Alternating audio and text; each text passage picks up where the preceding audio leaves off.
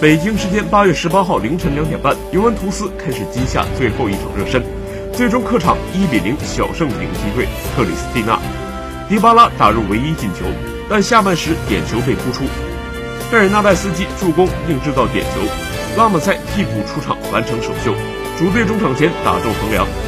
本场迪巴拉继续担任九号，他的身边是科斯塔和贝尔纳代斯基。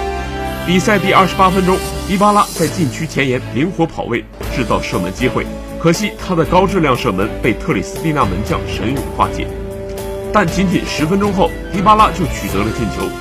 接到贝尔纳代斯基的传中，迪巴拉停球转身吊射破门，整套动作一气呵成。而迪巴拉随后的庆祝动作也让人印象深刻。他先是将自己的球衣撑起，提醒人们注意他身穿这件球衣的号码。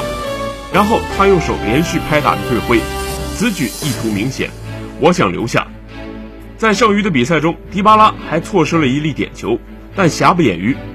本场他的表现足以打上高分。在 C 罗缺阵的情况下，迪巴拉证明了他可以帮球队赢球。